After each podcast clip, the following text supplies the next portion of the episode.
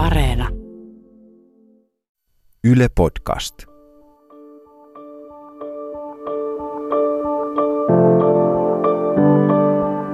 Paineessa on Abitreenien podcast motivaatiosta. Jos sä koet välivuosiahdistusta, niin toivottavasti me voidaan Tiia Roosan ja Sonjan kanssa helpottaa sitä edes vähän nimittäin. Tässä jaksossa me kannustetaan näkemään välivuosi myös mahdollisuutena pettymyksen ja uhkakuvan sijaan. Me puhutaan siitä, miten välivuosi voi olla jopa motivoiva ja mitä hyvää välivuosi voi antaa.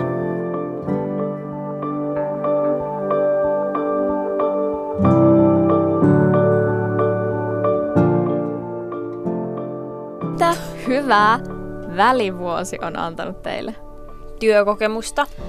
Työkokemus Mä oon kasvanut ihmisenä Mm. ja mun tulevaisuuden kuva on paljon selkeämpi kuin mitä se on ikinä aikaisemmin ollut. Tai no kyllä se oli, mutta nyt se on niinku paljon selkeämpi. Mä niinku, Musta tuntuu, että on realistisempi kuva Joo. niin kuin omista tas- kyvyistään, taidoista ja niin kuin voimavaroista. joo. Kun jotenkin lukioaikana kuvittelet, että vitsi mä pystyn kaikkeen, sullakin mä pystyn, op- sä pystyt olemaan toisessa koulussa ja hakee toiseen kouluun Mä samaan pääsen, aikaan. jos mä en opiskele. Mullakin oli just joku tommonen, että ei vitsi mä pystyn sulle kahta yliopistotutkintoa tekemään samaan aikaan. Semmoiset super, siis super tollaset epärealistiset Joo, joo. kuvat niin kuin omista voimavaroista ja kaikesta. Niin, mutta siis se maailmankuva, niinku oman arjen ja elämän maailmankuva, niinku se, se tulee paljon selkeämmäksi. Se niinku reaalis, rea, realisoituu. Niin. Eli tulee myös sitä elämänkokemusta. Elämän Niin. koulu. Elämänkoulu. Niin. Musta tuntuu, että välivuosi on tällainen kunnon elämänkouluvuosi. Elämän kova koulu. Pääsin elämän kouluun keväällä. Odotan, mikä haku, hakupaikka hyväksytty. Elämän koulu. se on se vaikein koulu. Me ollaan Joo. siellä just nyt. Niin se jatkuu ihan loppuun asti. Älä. Se jatkuu, kunnes valmistuu. Tämmöinen aforismi. Okei, okay, mutta et välivuosi voi todellakin olla mahdollisuus eikä ainoastaan uhka, vaikka se siltä tuntuisi. Mm. Huomaatteko te, että lukiolaiset ahdistuu yleisesti siitä ajatuksesta, että jäisi välivuodelle? Huomaan. Joo. Joo. Mistä se johtuu? Mä en tiedä, se, jotenkin, se on jotenkin pelottava ajatus. Ulkopuolelta ruokitaan semmoista koko ajan mielikuvaa, että kaikki näet, nähdään opiskelemassa lukion jälkeen, opiskelemassa korkeakoulussa sitä niin kuin omaa tulevaisuuden ammattia ja löytäneenä itsensä. Ei puhuta taas siitä niin kuin välivuosajasta, että mitä sä voisit tehdä välivuotena. Et mun mielestä siitä välivuodesta pitäisi niinku puhua mahdollisuutena sen takia, että jos joku hakee ja luulee pääsevänsä ja ei pääsekään, niin siitä pitäisi tietää, mitä tekee silloin. Niin, koska sitten jos vaikka niin kuin monet on silleen, ne olettaa, että totta kai mä pääsen, ne hakee ja hakee täysillä ja sitten ne niin kuin jääkin välivuodelle. Ne ei tiedäkään, että mitä niiden kuuluisi tehdä nyt. Jääkö mä kotiin makaamaan vai niin kuin, mitä mä teen? Mistä te luulette, että se semmoinen kiire päästä jatko-opiskelemaan syntyy? Ulkopuoliset paineet. lukiot painostaa sitä, että niinku, ei ne ole silleen, niinku, että tässä on vaihtoehdot jatko-opiskeluille ja tässä on vaihtoehdot välivuoden. Ne on vaan silleen, että tässä on vaihtoehdot jatko-opiskeluille. Niinku, Kun välivuotenhan voi kehittää itseään. Että miksi lukioissa ei sanota, että hei, että jos sä jäät välivuodelle, että näin sä voit kehittää itseäsi ja kasvaa ihmisenä ja niin, että välivuodesta, mä oon sitä mieltä tällä yksinkertaistettuna, että ö, jos joutuu kautta pääsee ihan miten sen näkee välivuodelle, niin tavalla tai toisella sit pitää ottaa niinku kaikki irti. Ja voihan se olla, että on hakenut vaikka just sinne yhteen kouluun, minne haluaa, ja se on niin Mm. suuri pettymys, kun sä et pääse silloin ekalla kerralla, että sulla kestää tosi pitkään tavallaan päästä siitä yli. se voi kestää myös hyväksyä se asia. Niin. Niin. Ja sit voi olla tosi vaikea löytää motivaatio tehdä ylipäätään yhtään mitään silloin välivuotena. Niin, tai jos joutuu uudelleen sen jälkeen sen kaiken tekee. E- Yleensä puhutaan ekasta välivuodesta, mutta mahdollista voi olla myös toka, kolmas ja neljäskin. Niin. Niistä mä en osaa sanoa. Mä en tiedä, mitä mun tulevaisuudessa tapahtuu, mutta niinku... En mä tiedä, ne varmaan vähän rankempia aikoja. Mutta se ehkä nyt tuntuu siltä, mutta sitten taas kahden vuoden päästä, jos sä edelleen pidät sitä väli, on niinku, oot vielä välivuosille, että oot päässyt opiskelemaan, se välttämättä sit tunnu siltä. Niin. Mulle kaikista paras asia, mitä mun elämässä on tapahtunut, oli se, että mä en päässyt ensimmäisellä kerralla sinne kouluun, minne mä hain. Se oli tosi iso pettymys silloin, ja mä olin että okei, nyt mä lähden taas sinne balille vuodeksi surffaamaan. Mutta sitten mun isä, se ei ole koskaan puuttunut mun elämään millään tavalla, se on aina antanut mun elää ihan niin kuin just miten mä haluan. Mutta sitten se oli silleen, että Tiina, et nyt ihan vaan käy kokeilemassa, että jos sä menisit tuonne opistoon vuodeksi, että jos sä pääset sisään, niin sit mene sinne, mutta jos et sä pääse sisään, niin sit sä, sit sä voit lähteä vaikka sinne balille. Ja mä pääsin sinne. Sitten mä opiskelin vuoden ja sen vuoden aikana mä pääsin myös tälle alalle töihin kahteen eri työpaikkaan ja mä tutustuin siis mun uusiin parhaimpiin ystäviin. Mä etenin ihan hirveästi mun uralla, vaikka mä en ollut siellä koulussa, mutta mä olin jo tällä alalla, mille mä oon aina haaveillut pääseväni.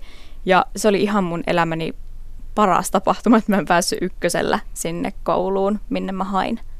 Että tavallaan kun me ei koskaan voida tietää, että mitä hyvää voi tulla siitä, että me ollaan hetki pettyneitä. Jos jollakin lukiolaisella olisi nyt välivuosi edessä, niin kannattaako sitä teidän mielestä pelätä? Tai kannattaako sitä ahdistua? Ei todellakaan. Miksi? Et mäkin tällä hetkellä, vaikka mä oon täällä niin kuin neuvomassa muita opiskelee, mä itekin opettelen sitä kunnon opiskelemista. En mä vois samaistua niihin, kun esim. sulla oli se sun opiskelukupla. Ei mulla mm. ikinä ollut sellaista. Että mä yhä niin kuin opettelen sitä, että miten mä pääsen semmoiseen kunnon opiskeluun. Se on ihan ok, että en mä vieläkään ole niin kuin tehnyt sellaista. Että en mä nyt ole ihan, ihan surkeassa jamassa tällä hetkellä. Siis musta tuntuu, että niinku etukäteen se välivuosi tuntuu tosi pitkältä ajalta, että se on kokonainen vuosi. Miten mä saan tehtyä kokonaisen vuoden. Mutta sitten se oikeasti menee tosi nopeasti ohi. Ja niinku musta tuntuu, että aika loppuu kesken. Mullakin tuntuu. Joo. Mulla silleen tämä. No siis musta tuntuu, että mä en ole kerinyt tekemään tässä mitään, vaikka mä oon oikeasti silleen tehnyt tosi paljon. Mä oon tehnyt koko ajan jotain, mä en ole kerinyt tekemään mitään. Ja niin kuin, että kohtahan tää vuosi on mennyt jo. En mä siis, Älä. että niin kuin, Miten mä... mä oon myöhästynyt niin monesta junasta semmoisessa niinku sellaisella henkisellä tasolla. Henkisestä junasta oot myöhästynyt. Joo. Eikö on ollut niinku niin moni sellaisia niinku juttuja, jotka on niinku loppunut, jos on ollut joku aikareet jotain tällaisia, niin on niinku mennyt. Ja mä oon siihen, mitä itse, mä oon niinku, että ne on ollut tässä välillä ja niinku, ne on niinku, vuosi pitää odottaa ja jotain tällaisia, niinku, että Mutta tässähän se toinenkin välivuosi alkaa kuulostaa ihan hyvältä vaihtoehdolta, kun on kaikkea Jep. hyvää tekemistä sinnekin. No, niin, mä ehkä, to, sit ehkä ensi vuonna mä kerkeen matkustaa sinne Aasiaan ja alkaa harrastamaan. Niin, ja kannattaa matkustaa silloin, kun rahat riittää oikeasti, että ei, ei lähde millään pikavipeillä mihinkään.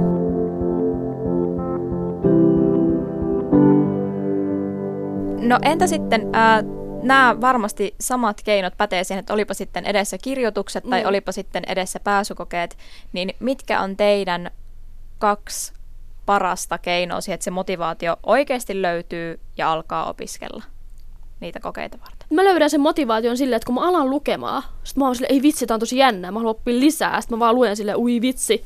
Mä opin ja silleen, ai niin, tää meni tälleen. Mä muistan, kun Ope kertoi sen tälleen luokassa. Mulle tulee se innostus siitä, että mä haluan syventää sitä mun tietoa ja taitoa ja jotenkin niin kuin, mä innostun siitä aiheesta. Sitten kun mä alan lukemaan, mutta sitä ennen mä oon ihan silleen, että ei jaksa, ei kiinnosta, ei viitsi. Silloin myös oppii, kun on niinku innostunut aiheesta. Silloin oppii paljon niinku helpommin, eikä ole sellaista tosi niinku automaattista lukemista. Että sä luet, mutta et sä ymmärrä mitään. Eikä tarvi aina lukea kirjasta. Sekin, miksi mä en lukenut terveystiedon kokeisiin, mutta miksi mä sain siitä mun toisiksi parhaimman tuloksen, oli just sen takia, että mä, niin, mä oon niin vapaa-ajalla saanut itteni kiinnostumaan niistä aiheista. Mä oon niin etsinyt netissä vaikka niin artikkeleita ja kaikkia tällaisia. Ja todennäköisesti, jos edessä on ö, pääsykokeet johonkin korkeakouluun, niin se on semmoinen aihepiiri, mikä sua aidosti mm. kiinnostaa, jolloin voi muistuttaa itseensä siitä, että niin, että todennäköisesti mä innostun tästä, kun mä nyt alan vaan opiskella. Jos se ei kiinnosta, se on vähän huolestuttavaa. Jos, joo, niin, jos, se oikea niin. ala. Jos ei kiinnosta opiskella sitä alaa, silloin kannattaa miettiä, että onko se oikeasti se mun ala. Entä Sonja, mitkä on sun keinot siihen, että motivaatio löytyy, kun on pääsykokeet tai kirjoitukset edessä?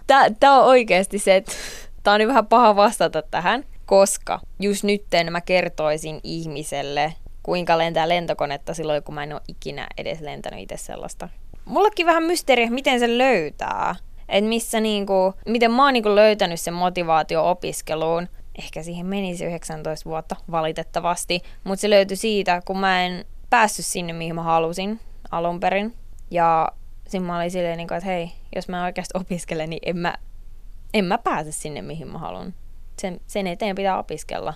Niin sä tajus ne seuraukset ja että tavallaan sen, että jotta mä saavutan tämän tavoitteen, niin mun toiminnan täytyy muuttua. Niin, että tavallaan niin välillä se on vaan pakko oppia sen vaikeimman kautta. Entä Tiiroosa, sulla oli vielä joku vinkki? Mulle tuli tää valaistuminen. Kerro, kerro. Mutta mun toinen vinkki on se, että syö hyvin, nukkuu paljon. Joo. Niin koska jos sä oot väsynyt ja syöt huonosti, sä oot nälkäinen, et sä jaksa opiskella. Sä oot nälkäinen, sä oot vihainen, sä oot väsynyt. Joo, sä oot vaan silleen, en mä jaksa, mä en jaksa tänään. Ei mä... sä jaksa tehdä mitään. Eli Niin. perustarpeet. Niin. Joo. Urheilu. Siis joo, silloin kun mä opiskelen tosi intensiivisesti, siis mä skip, mä niinku boikotoin kaiken muun. Mutta jos mua väsyttää, mä menen nukkumaan, mä annan itteni nukkua. Jos mulla on nälkä, mä menen nyt syömään, mä pidän sen tauon ja syön. Ja sitten jos mun tekee mieli mennä lenkille, mä menen lenkille. Niin koko, silloin kun mä opiskelen tosi intensiivisesti, se mun koko äl, äh, niin kuin päivärytmi on, että mä nukun paljon, syön paljon, käyn lenkeillä ja luen. Silloin mulla on niin kuin paras semmoinen flow-motivaatiotila. Pitää olla se hetki, kun sä oikeasti nollaat sun aivot. Ja urheilu yleensä on nyt silleen niin kuin aika selkeä vaihtoehto siihen. Niin jollain voi toimia vaikka ne alkaa maalaamaan. Riippuu ihmisestä. Löytää sen oman keinon, millä nollata. Niin, mm. mutta musta tuntuu, että se mun opi- silloin kun mä opiskelen oikeasti tosi kunnolla, niin se on semmoista kun on mun hyvinvointiaikaa. Silloin mä keskityn tosi paljon itteeni. Eli koottuna, kun on tärkeät kokeet tulossa, niin Sonjan vinkki oli se, että pitää ymmärtää se tietty tavoite, minkä haluaa saavuttaa, ja sitä kohtaan on vaan tehtävä töitä ja toimittava niin, että se on realistista ja mahdollista. Ja sitten Tiiroosa vinkit oli, että huolehdi omista perustarpeista, eli nukkumisesta ja ravinnosta ja urheilusta, tai mikä ikinä rentouttaakaan. Ja sitten se kolmas vinkki oli vielä, että sä innostut siitä opiskelusta.